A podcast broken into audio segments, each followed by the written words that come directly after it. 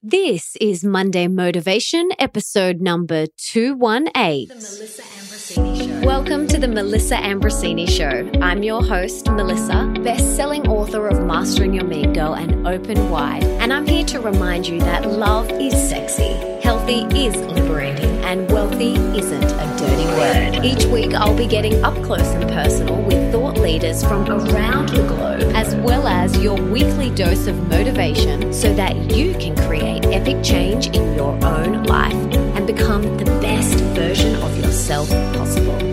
Are you ready, beautiful? I just wanted to quickly remind you that if you haven't already, make sure you hit subscribe in your favorite podcast app. Mine is Himalaya. For those of you that have not heard of Himalaya, it's an epic brand new podcast app which has so many awesome and unique features no other podcast app has, like episode and channel playlists. It's free, so easy to find new shows, and is really user-friendly.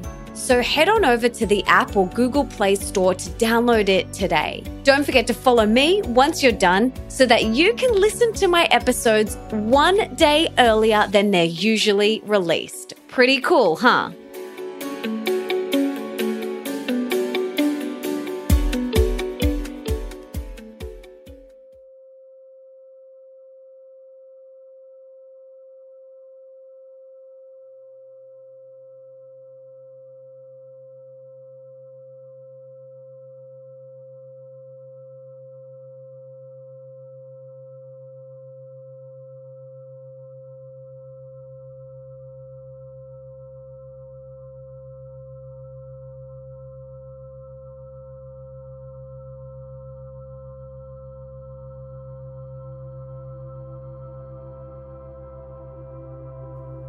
When I first started on this journey of self-exploration and was experiencing such profound results through meditation, I wanted to shout it from my meditation pillow.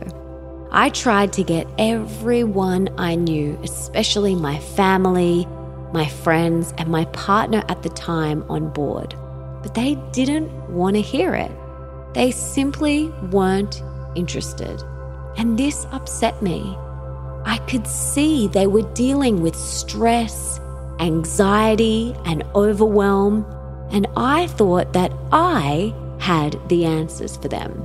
I wanted to help, and although my intention was coming from a good place, at the end of the day, I had to let go, accept, respect, be the example, and remember that they are on their own path and they have the right to choose and follow their path.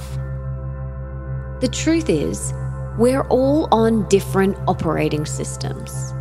Think of it like your iPhone. I'm on iOS green and you're on iOS blue. Neither is better than the other. They're just different. Let's celebrate diversity. You will cause yourself a lot of pain and heartache if you try to upgrade someone else's operating system to yours without their consent, especially if they are not interested. That is not your role.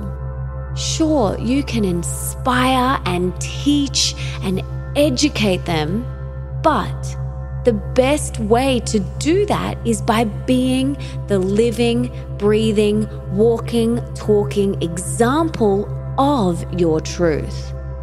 That's the best and only way to inspire anyone. Not by forcing them to upgrade their system when they don't want to.